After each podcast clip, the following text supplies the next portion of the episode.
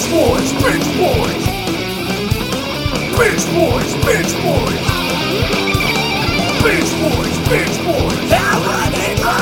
Bitch boys, bitch boys. Bitching the fuck out of shit. Binge Boys are here. Hi, I'm Hal Rudnick, and with me, across from me on Zoom, is Lon Harris. Hey. Hi, Lon. Hey, I can also say nouns. Binge boys. Binge Boys. There it is. We're here. Yeah. Hoot hoot to everyone in Owl Nation.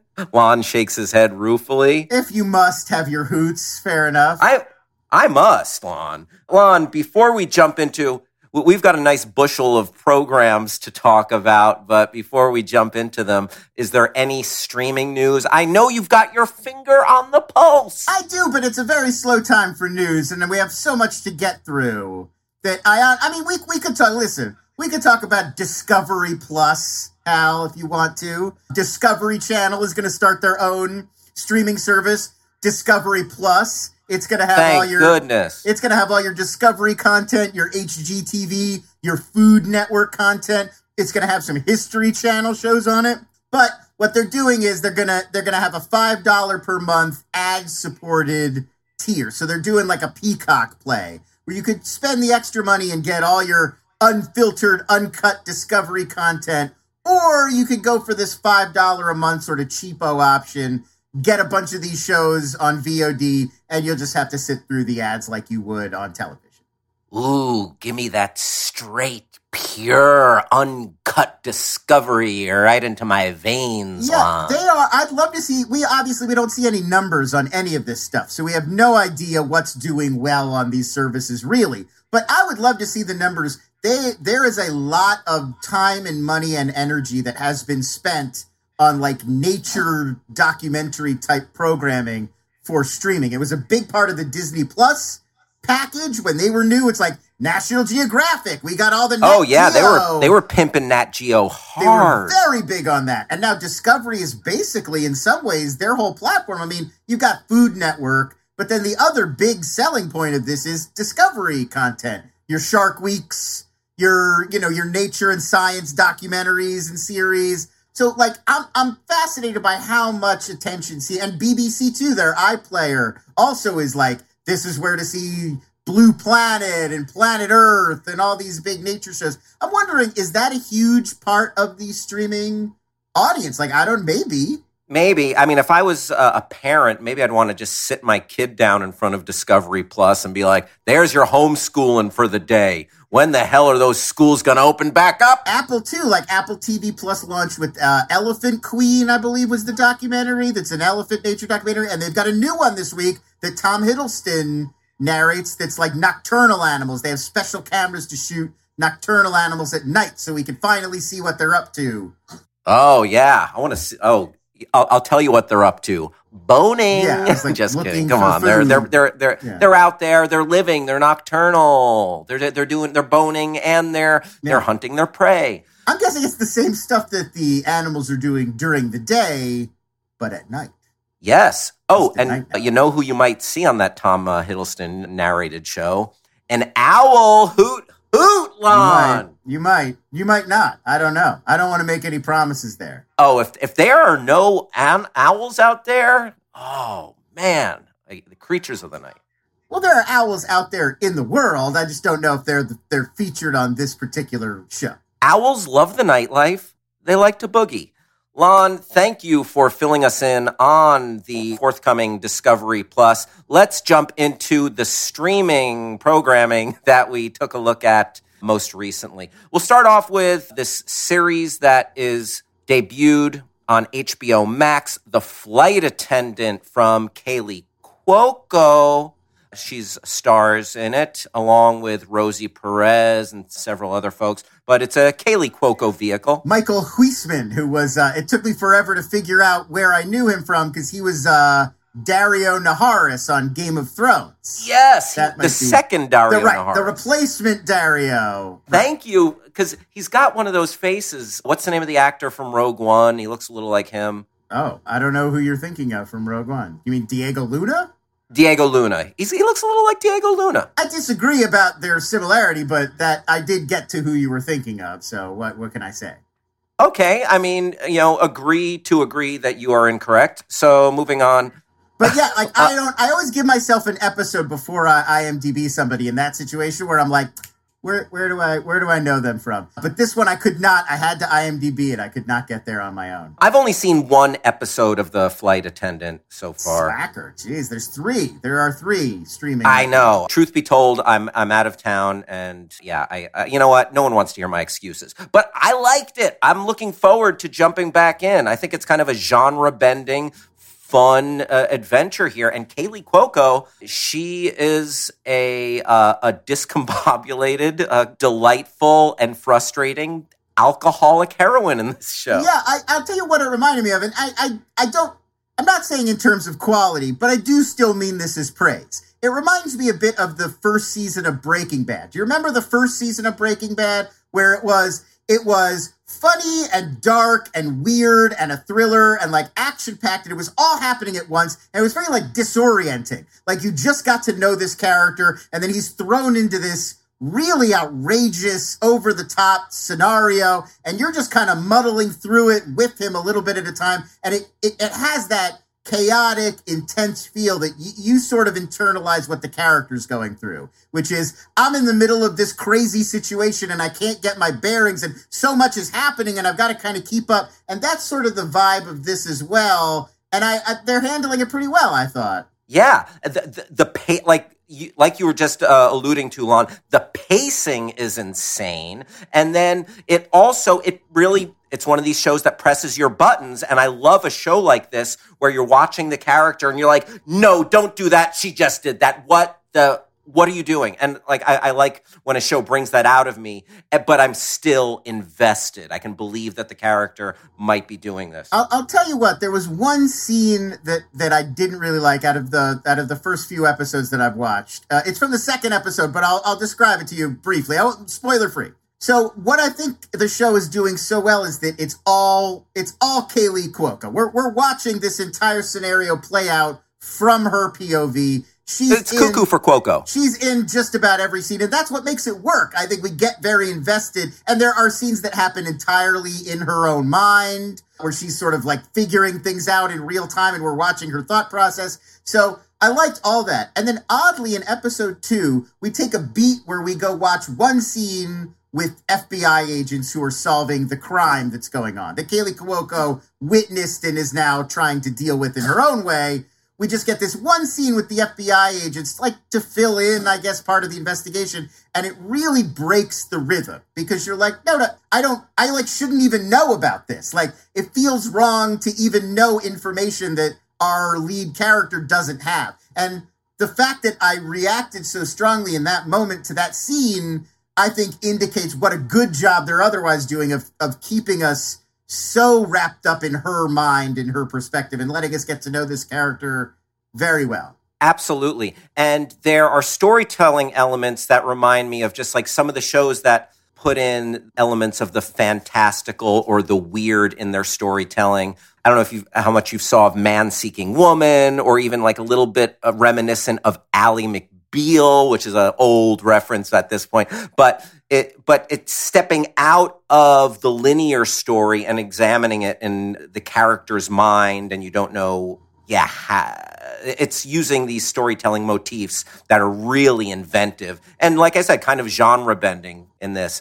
Also, I really like that it's a departure from, and probably very consciously a departure from kind of the pat sitcom world of Big Bang Theory, I, which we all know. I know actually didn't when they were promoting this. I don't know if they leaned into comedy very much. I feel like they were trying to sell this as a thriller, just a straight up thriller. It is very funny. It, it, it is a comic thriller, uh, right? Because it, it is sort of this it's got all these thriller elements like there's like assassins and these big mysteries and violence and all this stuff but you're it, almost like in a big lebowski type way you're putting a character in the middle of all of that who doesn't know how to deal with it or react oh I think that's a great that's a great comparison and i think she's proving herself uh, like just great comedic timing, just like a bumbling, funny. Yeah, she's uh, sort of a drunk every woman in this heightened spy reality. Uh, yeah, but definitely a departure from Big Bang in as much as like very like she's very much an alcoholic and it's a lot more sexual and violent and I'm fully on board for the flight attendant. Yeah. Also, you haven't seen her yet, so I won't reveal her role, but Michelle Gomez, who's so great as the master on Doctor Who, shows up starting in episode 2. A great addition to the cast, perfectly cast in the role that they've given her. Uh, a real treat to see. I did not know she was going to show up, and then she shows up, and she's she's terrific. She's also in Chilling Adventures of Sabrina. Hal, I don't know if you're a fan. Have not seen an episode. So yeah, I think we're both uh, pretty much on board for the flight attendant on HBO Max, and yeah, I, I just always love seeing Rosie Perez because yeah, I mean she was in Do the Right Thing, and I will always uh, stand Rosie Perez. Moving on, I liked. Uh, she was on a lot of the lists of uh, who should take over Jeopardy, which I really appreciated as a deep white men can't jump cut. I'm assuming that's why people were putting her on that list because that's her bit from the film White Men Can't Jump. Is her character dreams of one day getting on Jeopardy Yes. and then does, Oh, that- and then does at the end of the film. I, I think they made a good choice with the interim Ken Jennings for now. with Mr. Jen. I mean, he seems like the the natural choice. Although I thought LeVar Burton was like a brilliant, like he's exactly who I could see taking over that. That's Yeah. perfect. LeVar Burton would be great. So, keeping a flight attendant, flight attendant had us on airplanes because you have flight attendants on airplanes. Speaking of airplanes, the mystery of DB Cooper Ah, about what a transition, Hal.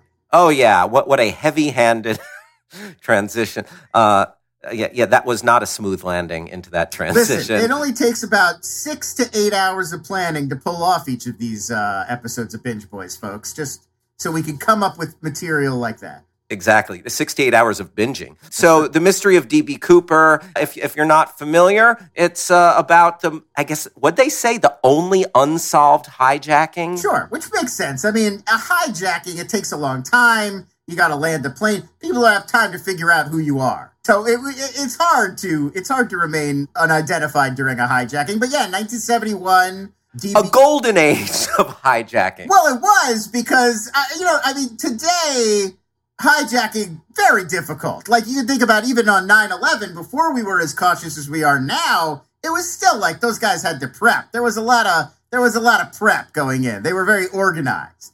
Uh, well, those guys learned to fly the planes and everything. but I'm saying to, to, to hijack the plane even in even in 2001 much more challenging than in 71 when you were just walking on you were showing up at the airport just like I want to go to. Portland This is and they were very- like, fine. Yeah, very pre 9 11 hijacking going on here. Yeah, you, you just, uh, yeah, buy your ticket, get on the plane with whatever weaponry you have. Like, dude walked onto a plane with a, with a suitcase, with a briefcase full of dynamite. How does. flaws, flaws. So, uh, so, so, right. So, so he's in the air. He shows the bomb to the to the flight attendant, and he's like, "Listen, t- here's a note. I need two hundred grand and four parachutes." And he gets it. They land the plane. They they take all the passengers off. They bring on his money in this big bag and parachutes, and then he jumps off the plane in the middle of the woods in Washington State. And he's never he's never found. Like they don't find any evidence of the man. Some of the money washes up on shore later, Several years later. Yeah, but and not all of it, just some of it. So it's it's you know it's this enduring, tantalizing mystery. But what I loved about this film is it isn't just here's what happened and some theories.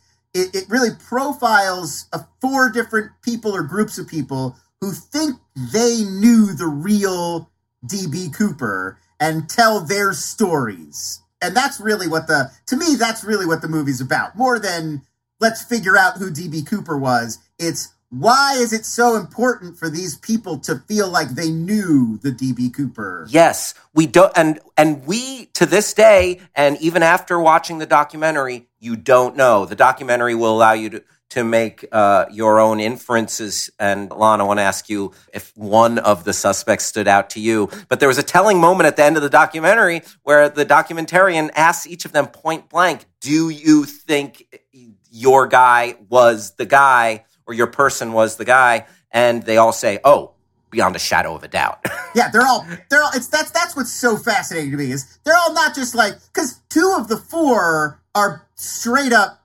confessions. Two of the four are based on a loved one that these people knew. Either in one case, it's a husband on his deathbed. In another case, it was just a friend while they were drinking and hanging out and talking. Confess, said, I was DB Cooper. I did this thing. And so, you know, you'd be sure because you believe in your friend. And the other two cases are, they're just, they had these experiences that made them feel this certainty. And I feel like the, the very clever thing that the film does is it sort of takes one even step back. And it's like the same thing that makes these people fascinated is what makes us like there's a reason that we all can't let go of this story. And that like me, a guy who was born seven years after DB Cooper, I know about it and I've heard about it a bunch of times and I'm fascinated by it. Like what what is enduring about it is sort of the absolutely question. all we have is the, and all we have is this uh, composite sketch of a slim faced man in sunglasses. That's all we have. And then the money that washed up. Did any of the four jump out at you as like, I think that was the guy? Yeah, I, there there was one story that I thought was more compelling. I'll tell you right away. I eliminated the, two people who did not actually confess and it was just people thought there's one where it was a guy who tried the same bit again in 1974 and got caught uh, I don't think that that like there. Neither Richard, do I. Richard Robert Floyd McCoy. McCoy. McCoy, yeah. Uh, I don't. Agree. I feel like by the time I, I don't. I don't feel like he would do it again. I feel like y- you do it, you get away with it, or you don't. That's it for that. It seems much more likely that guy was a copycat who heard about what DB Cooper did. So I, I, I sort of nothing about that one felt that compelling to me. And the other one is a woman whose her last name is Cooper, her family's last name is Cooper. She had an uncle named LD.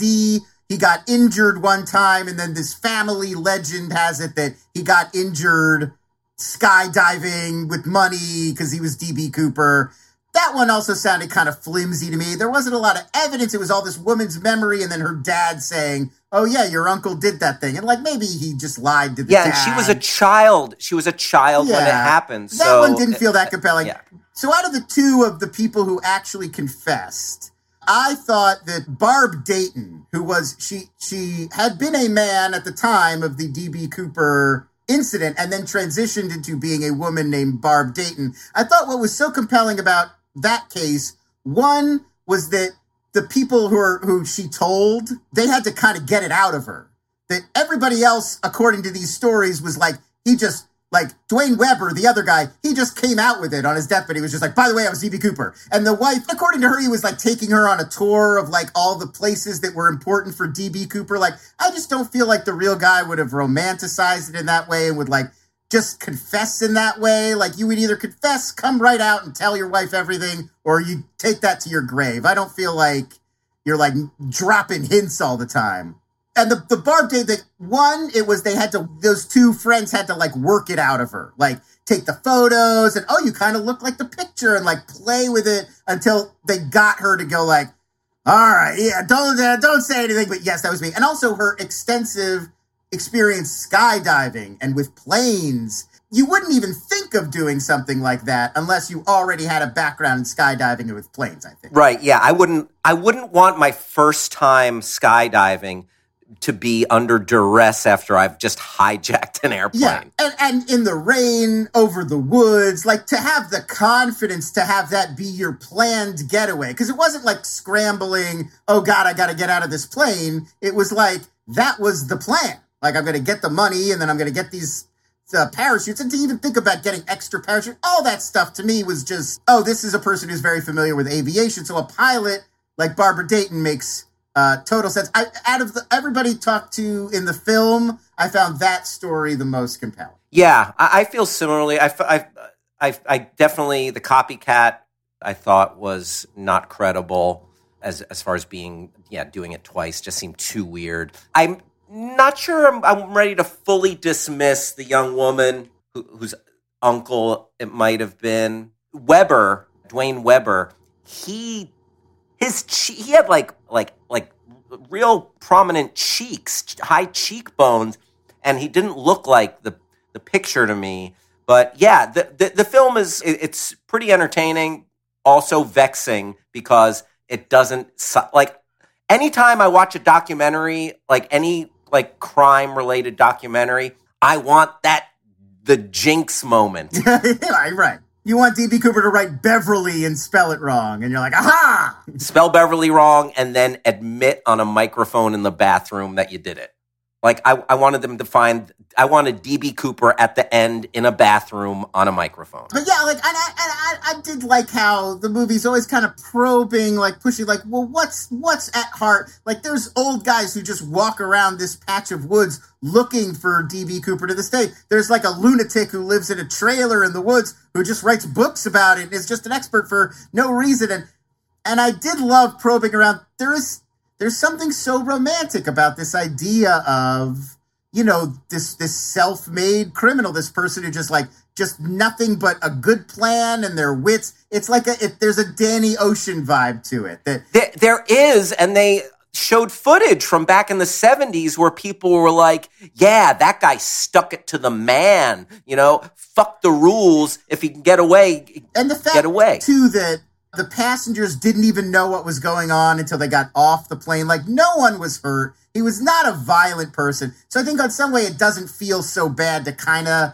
to kind of root for him. Not the not that I think anybody should hijack planes, but I think that we all kind of feel like a little bit of like, ah, it's it's cool. Like you shouldn't do that, but good for him if you got. You heard it here, Lon Harris, advocate for hijacking. Pro skyjacking, but only in the seventies, not today folks. Come on. What, what is it? A skyjacking or a hijacking? And what's the difference? A hijacking would be any vehicle. A skyjacking would be one that's in the sky. Okay, you can call that a skyjacking. So uh, if you hijacked a train, would that be a track jacking? Well, there is another. If you if you hijack someone's car, you Oh, a are in fact a carjacker.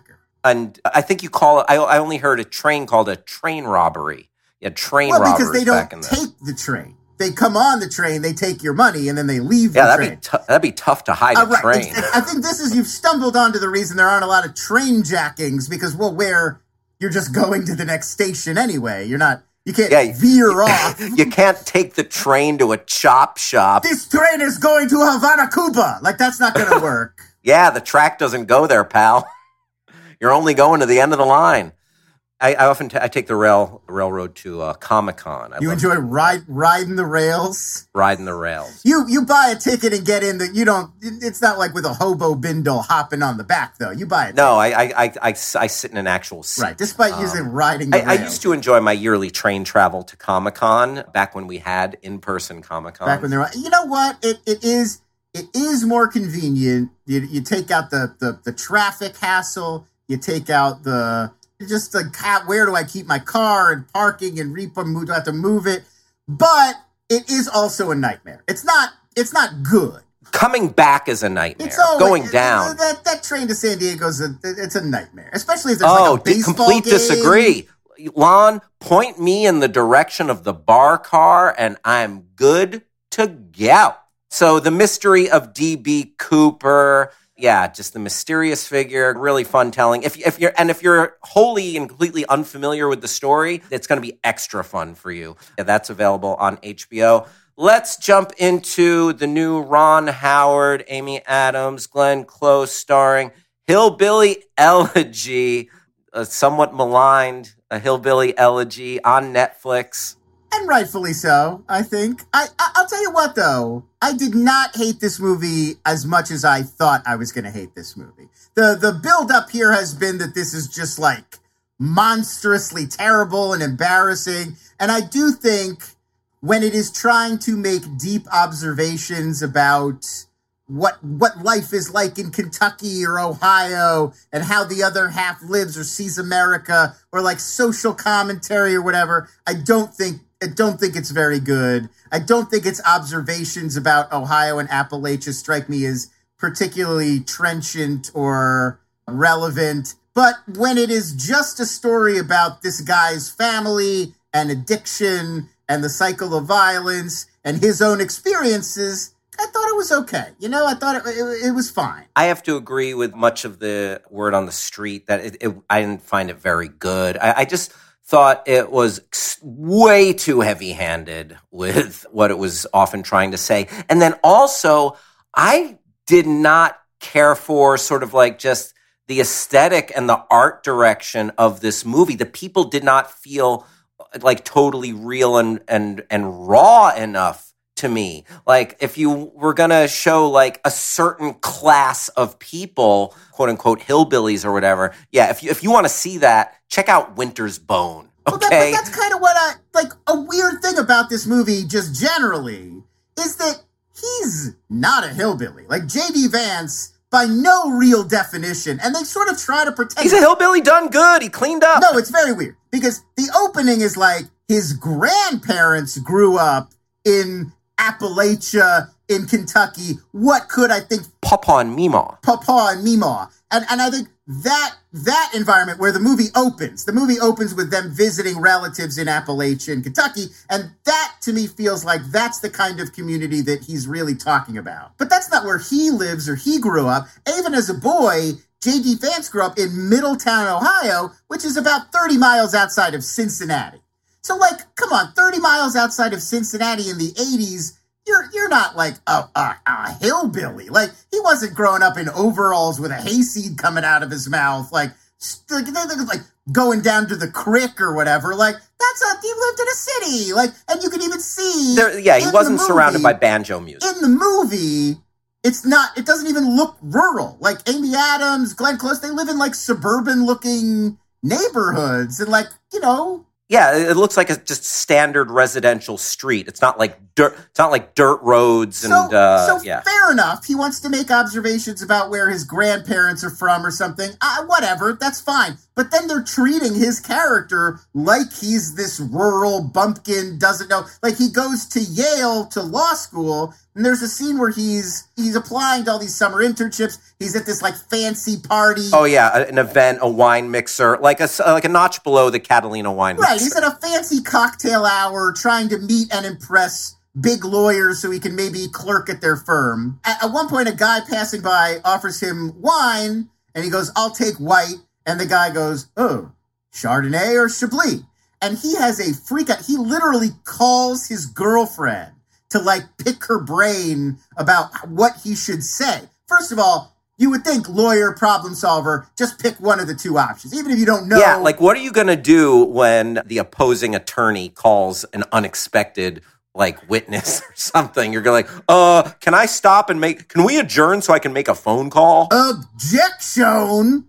We don't have that where I grew up, man. Yeah. But, like yeah, pull the trigger like, on one Chablis white or wine. Chardonnay. I couldn't tell. Like I grew up in big cities. Like I couldn't really. Like if you gave me a glass of Chablis and a glass of Chardonnay, I don't know if I could drink them and be like that. That was that. I know I could. Yeah, all I know is not to drink Merlot because Paul Giamatti told me so. And, and actually, I think Merlot is, is tasty and fine. And for, Paul Giamatti was just being insufferable. There's nothing. It's like so silly that this idea that a guy from like Ohio in the suburbs That was a little far fetched. I mean, yeah, like he's going to Reds games and uh, eating Cincinnati Come chili. on, Uh, right? Exactly. It's like it's like come on. You're not from you're not from the sticks, dude. Like you're not like that's just ridiculous. Yeah, you're not Nell. We didn't just pull you out of the woods. We didn't pull Nell out of the woods and say white like Chablis or Chardonnay. Oh, what? I'm Nell. I was raised by a wolf. Would you like to clerk at my firm this summer? Like a day in the wind. No, Nell, that's all right.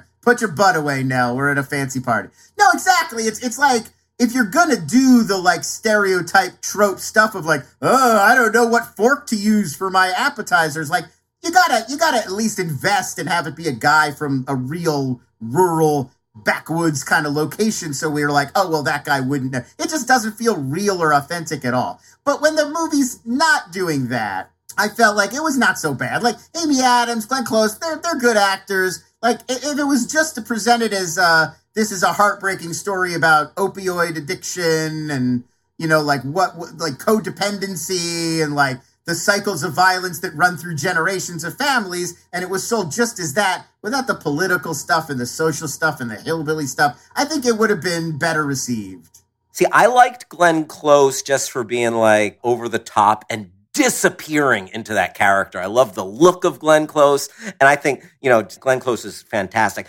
I didn't think Amy Adams was gritty enough. Well, it's Ron Howard, so you're always going to get like even the ugliness can't get too ugly. I also thought this another recent thing that made me think this was Queen's Gambit. Did you ever finish Queen's Gambit? Oh yeah. So in the second to the penultimate episode of Queen's Gambit, we see her hit rock bottom, as it were, where she's she's strung out on these pills, she's drinking too much, she's not leaving the Circles under her eyes. Uh, it looks so fucking glamorous. Like Anya Taylor Joy still looks great in those scenes, and it's like that's not really that different from like a typical weekend for a lot of people. Like at that, how is that rock bottom? Like, come on, she doesn't even throw Lon, up. do you need wait, Lon, do you need me to intervene? I mean, like, come on, you take a couple of Xanax and have a few glasses of wine, and that's rock bottom. You need to be rescued. Right. Come right. on, lady. If you're gonna crash, you gotta crash. you know if you want to see like people like living just at the at their bitter end at rock bottom and having that real edge as far as like you know quote unquote hillbillies like i said winter's bone or like precious like you know to uh, you know divisive film from a few years back like i thought like that like that you believe it that you're like whoa this i'm like okay Right. So it's it's it's got the Ron Howard glossiness. Like it's uh yes. I, I I agree with all I agree with everything you're saying. I did want to talk about Glenn Close has a monologue in this that is amazing and that I hope that future actors embrace when they have auditions. It's about the film Terminator 2 Judgment Day. And it features her observation that there are three types of Terminators good Terminators, bad Terminators, and neutral.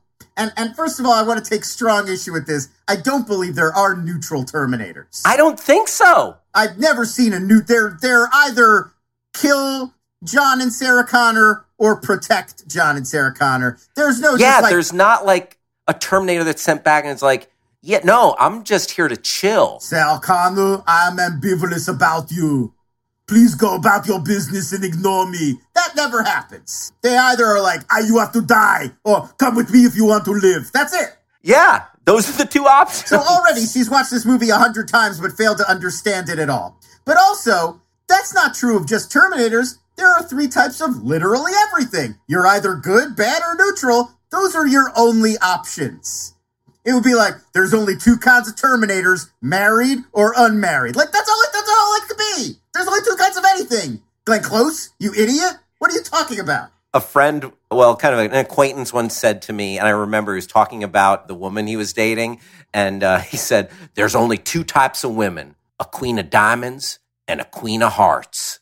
This lady's, I don't know why I'm adding a, he was, a, he didn't have a, an accent that was that strong, but I like saying it with the accent. Two types of ladies, queen of diamonds. And I'm like, you know, isn't there some gray area in people? But there's also I mean, you really? clubs and spades. I mean, the, Yeah. Yeah. What about, yeah. What, what about um, a queen of clubs? there are two more queens out there. Okay, there's one more queen, a queen of clubs, who will bop you on the head. Like, I think you're if you're going to use playing cards. Well, there's four. You gotta you get that. That's a metaphor that has four four angles. Yeah, I mean, I, I, think people, there's more gray area. Terminators, yeah, there's. Uh, I think you could just boil them down to two.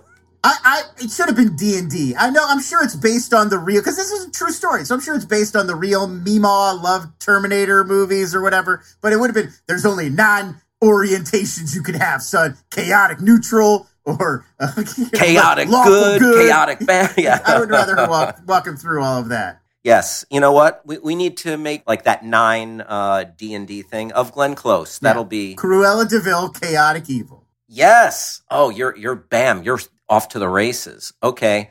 Albert Nobbs, lawful good. I don't know. I never saw that movie. But Hillbilly Elegy, yeah, I I thought like it's it's totally skippable.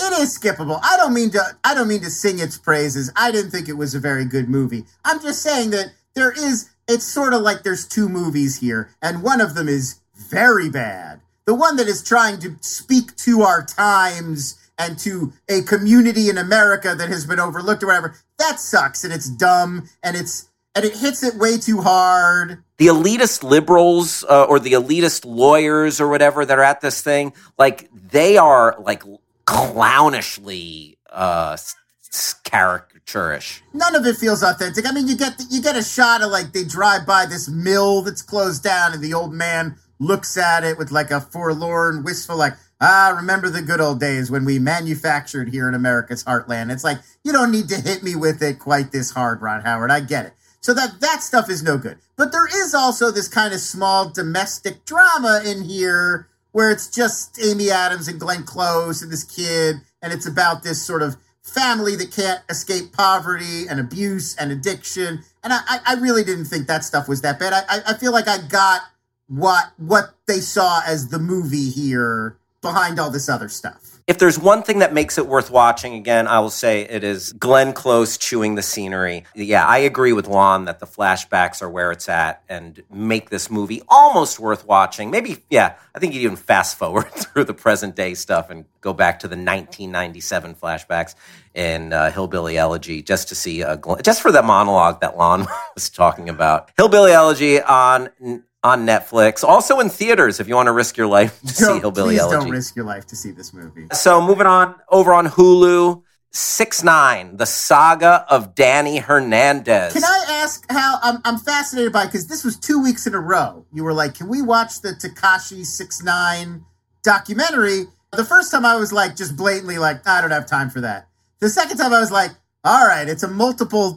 What? What? Are you a fan? What was the fascination? You know what? Here's the thing. I'm moderately like I'm aware of the music, but I'm a fan of his story. Like I, I think like if you pay attention to like if you follow like hip hop and just like different like the blogs and listen to like podcasts uh, or watch uh, YouTube shows like No Jumper, hosted by Adam Twenty Two, or uh, this some is the uh, whitest thing I've ever heard. Like, if you love if you love hip hop like me and listen to all the blogs, I'm a middle aged man. I should not be talking about No Jumper, where Adam Twenty Two interviews rappers and porn stars. sure. Yeah, so just my familiarity with the story made it compelled me to wa- want to watch this. I understand And, uh, because I, I, I just I, I he's I I only really know him from in, infamous on the internet, like like criminal, pedophile. I knew all of that stuff, and then these horrible, horrible songs. And I'm not I'm not like a rap sucks, rap stop music guy. I like a lot of that stuff. It's it's not a genre based critique. I just really don't like his songs. They're they're repetitive. Half the time, it doesn't even really feel like like he's got any kind of real flow. He's just yelling words, and like a lot of the time, they it's the same word over and over. Like you dumb, you dumb, you stupid, you dumb, you dumb, you stupid, you stupid, you stupid, you stupid, you dumb. And it's like, is that the song really? Like it definitely is like old man shit. Like this is exactly the kind of music that makes me feel like, well, I don't understand music anymore. I'm an old yeah, man. first off, um, very nice flow when you were recreating his music there, Lon. I'm I might be better at this than Tekashi Six Nine. I, I don't mind it. Like I, I, I, I, I like rap. I don't hate his stuff, and I don't like. I'm not like you know. I definitely think there was a little bit more like th- thoughtful messaging in a lot of earlier genre rap, but today I still enjoy like um, there, modern there are, stuff. like so- there. yeah. there-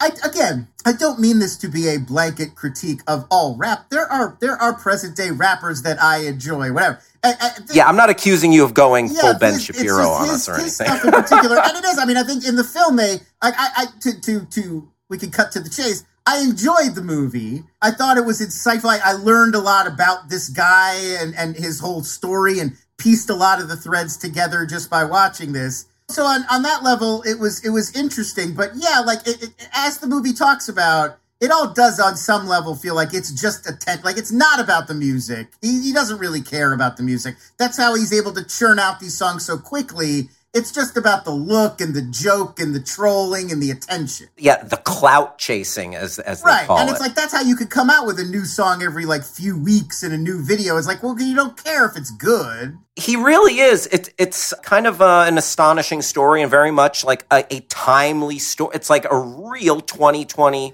you know, story. It's a very Trumpian story as well. yeah, because he, this guy was absolutely a troll that exploded for his trolling, and he was trolling. I wasn't familiar with every part of his journey. Like I thought it was actually you know, I mean, garish and ugly, but also, oh, um, kind of cool that he would wear these shirts that have these loud phrases and stuff on it. It's like, you know what? That's that seemed young and young, fun, aggressive, but like, you know, not the worst thing in the world. But then, yeah, he started aligning himself with some really dangerous people. And it's like, wow, this is a real cautionary tale. Like, you know, if you are, you know, going into business with like a very dangerous gang and then you cross them, that that might be a mistake. Yeah, I, I don't know if I saw it as a cut. I don't think I, ultimately I did not end up on his side or feeling like,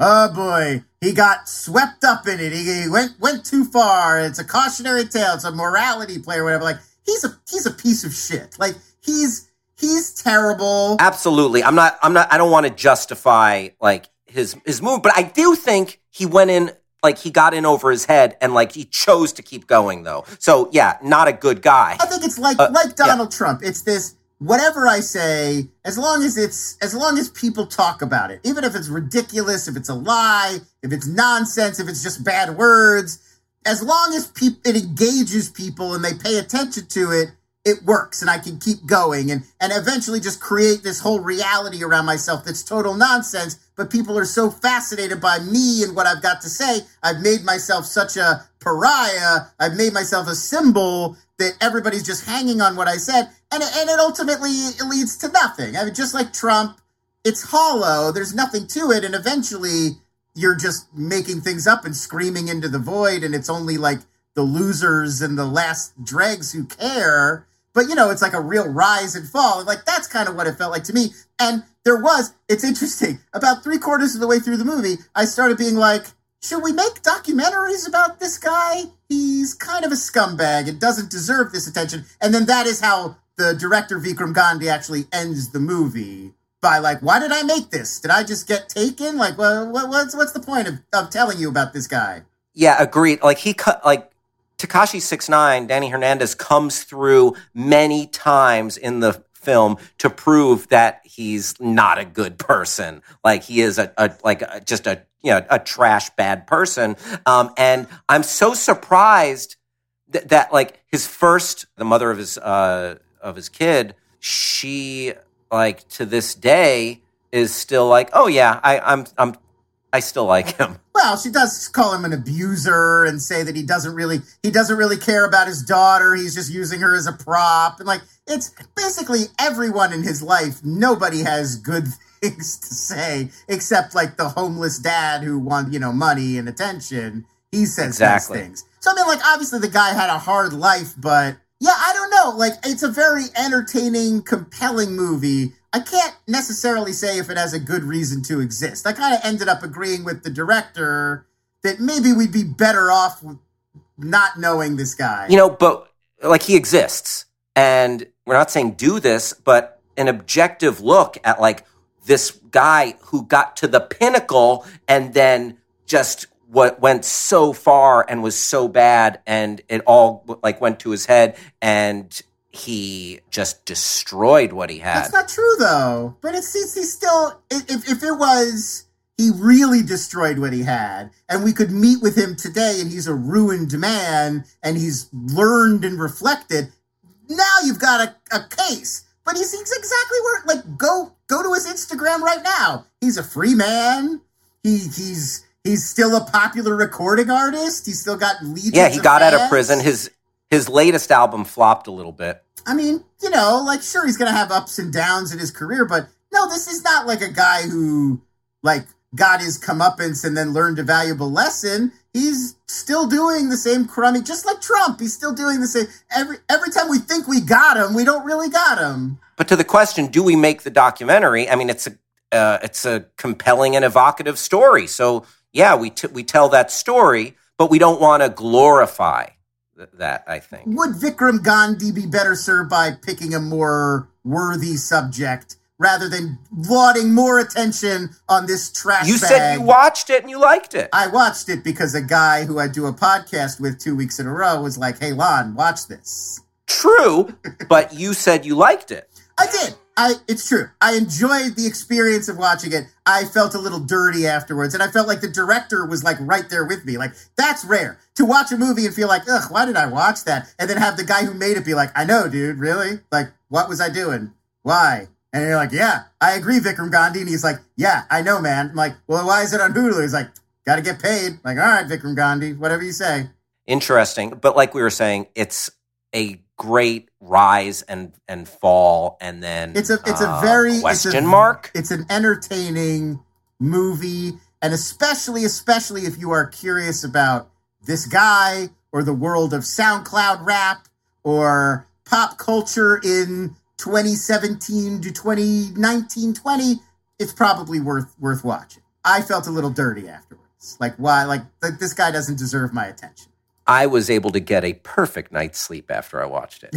Lon, so that was uh, six nine, the saga of Danny I- I Hernandez also on. like Vikram Gandhi, the same director. He previously made Barry, a scripted film about the early life of Barack Obama. So you can't get a handle on how he's choosing subjects. He's all over the map. oh yeah, from presidents to disgraced SoundCloud rappers. What about that Uh, rainbow-haired guy with the crazy teeth? Well, maybe him next. Well, th- th- I mean, it's not. That's a grill. That's a grill, Lon. No, I know, but he's not like fang a fang grill. That's I didn't mean his biological teeth.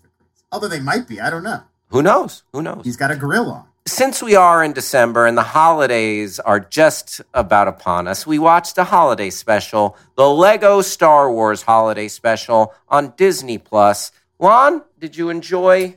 This was a relentless experience. I thought I was settling in for like a holiday, you know, like it'll be some cutesy little plot about we got to save Life Day or oh no, we got to get these gifts to Mon Calamari in under 10 parsecs. Yeah, I, I thought it might be they, they might come at us with a few little vignettes and entertaining like uh, tidbits, like like like bits and, and and stunts and things like the old Star Wars holiday special. But no, Yeah, but it is not. It is it is not just an original story, but it is a crazy, relentless, intense roller coaster ride, like sci-fi time jumping crazy story.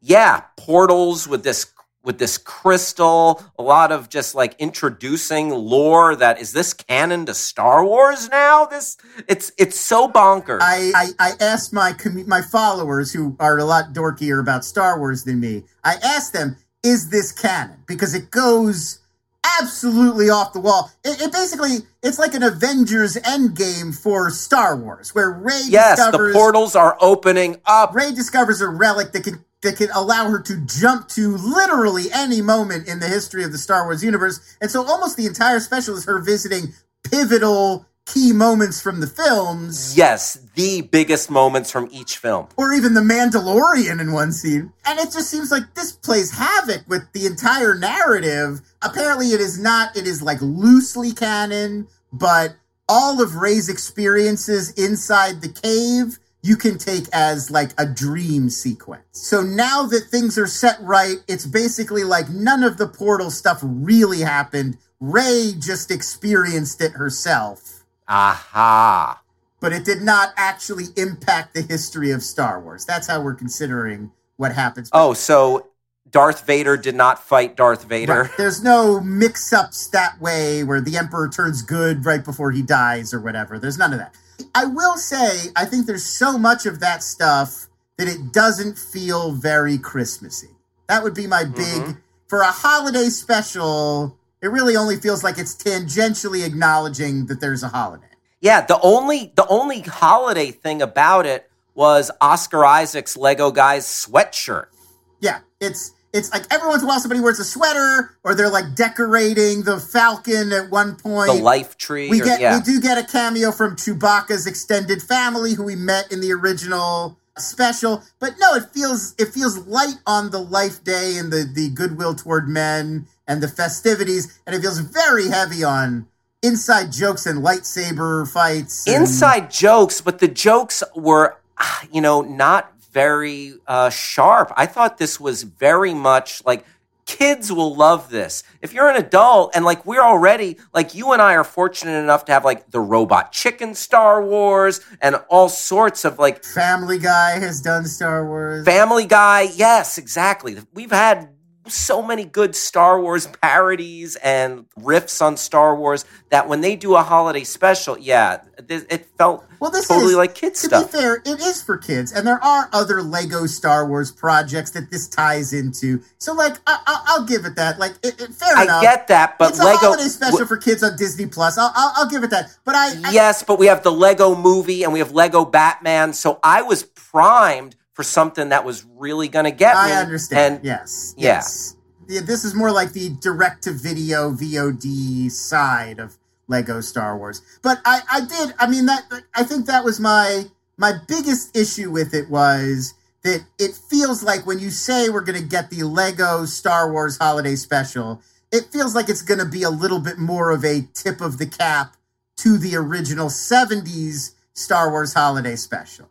That would be so cool. Imagine, li- like, you know, this is like pie in the sky, but Lord and Miller doing a 70s style, like, Bob Hope special with Star Wars characters. Like, how insanely awesome would that be? Yeah, I, I I thought right we'd get at least one Bea Arthur style music. You know, like Betty White can do it this time, but we get at least one like a little soft shoe, a little dance number, Yes. something to make it feel more like the new version of that, as opposed to something completely original that's just kind of borrowing the name.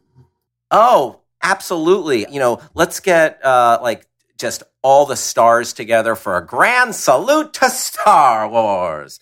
Or I wanted the Star Wars characters doing fun things, fun, stupid shit. So like I I, I can't like a couple ideas that like I would have loved to have seen. How about a dancing baby Yoda who does a little soft shoe and then out of nowhere belts out Mariah Carey's All I Want for go. Christmas. That's an You. expensive. That's an expensive song to license. They probably have be cheaper to get John Williams to write you an original. Lon, they've got that Disney money. There you go. Uh, who's who would you say, Hal, is 2020's Harvey Korman? Who's filling in? Who's taking over? Because Harvey Korman memorably shows up in the original Star Wars Holiday Special. Maybe Jack Black.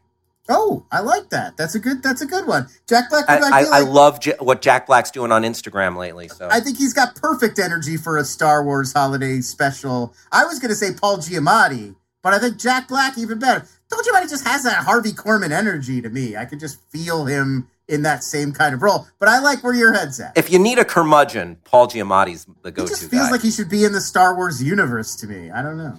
Uh, a couple other st- Star Wars themed bits I, I would have loved to have seen in my dream Star Wars holiday special. Jabba the Hutt doing some uh, up close table magic and sleight of hand. That's hard for him. One slug, so slow, but also he's got those tiny little hands on that huge body. Sleight of hand, a real challenge.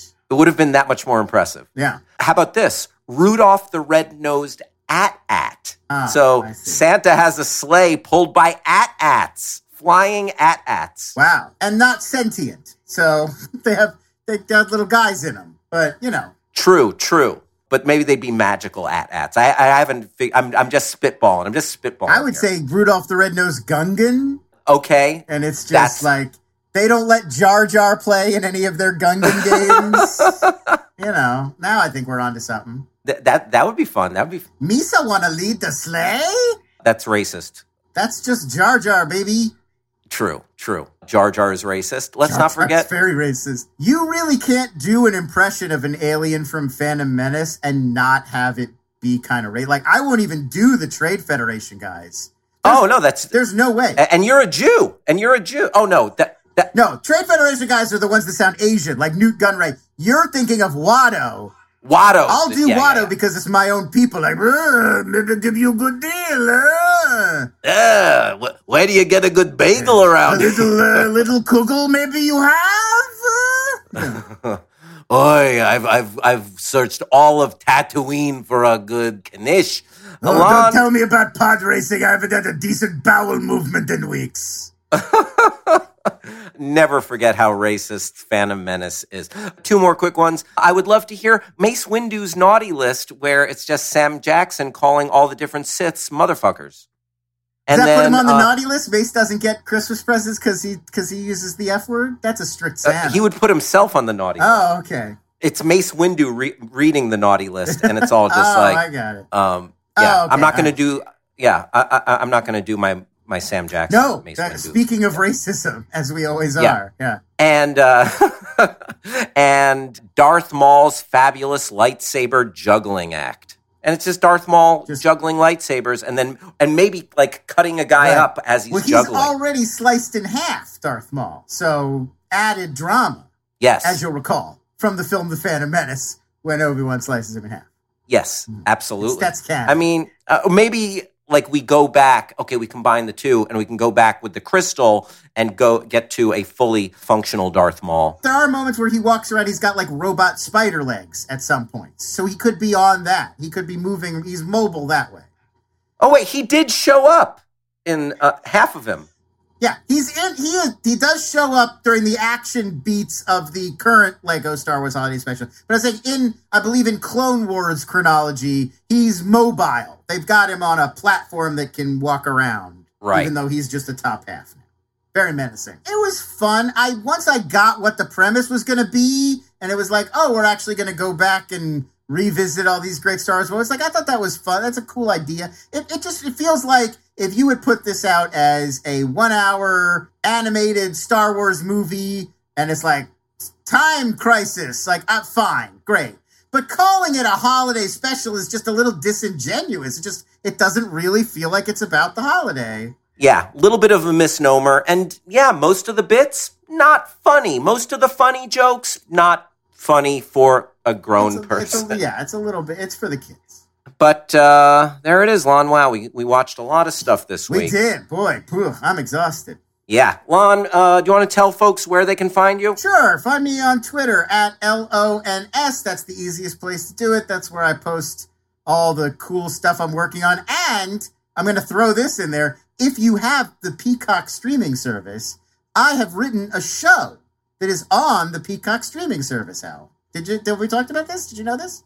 No, tell me. There is a show called RT Essentials, produced by our good friends at Rotten Tomatoes. yes. It, it is a basically like every episode, half hour episode, it's a trip down movie memory lane. So here are some of the most highly rated Rotten Tomatoes films of the 80s, or here are some of Rotten Tomatoes' favorite holiday films, or here are some of Rotten Tomatoes' favorite uh, thrillers or crime films. And and uh, I read you know trivia, history, a little background. Uh, some of the episodes, the debut episodes, hosted by my good friend Mark Ellis, who I know you know as well. So check that out. You can look it up on Peacock. It's called RT Essentials. There are no credits on it, but trust me, I would not make this up. I wrote them. That's awesome, Lon. Oh, go. congratulations. That is super Thank you. cool. Thank you. Well, and and it makes sense to me because uh, Lon, uh, Lon, you've got a beautiful mind when it comes to uh, movies and such. So uh, very cool. Um, I will absolutely look for RT Essentials. Also, check out my newsletter, Inside Streaming. You can go to inside.com slash streaming to check that out.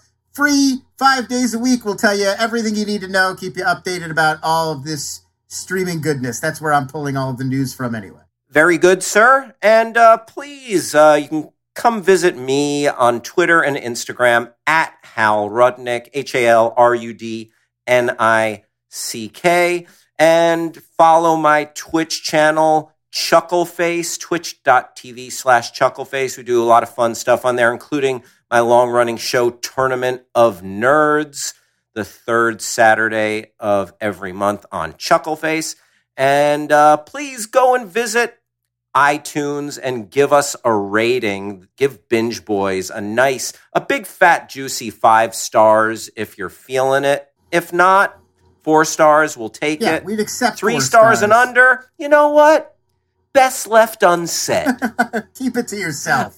Uh, I want to thank the folks at Starburns Audio, and again, hoot hoot to anybody who's in Owl Nation. And all you all you got to do to be in Owl Nation is just say, "Hey, why not? I'm an owl." It doesn't mean anything, That's right, this Lon? Is, this is my critique. Yes, I think it, it, it needs to be more of a real organization for me to get behind. It means nothing and everything at the same time. Uh, thanks for listening, everybody. Bye now.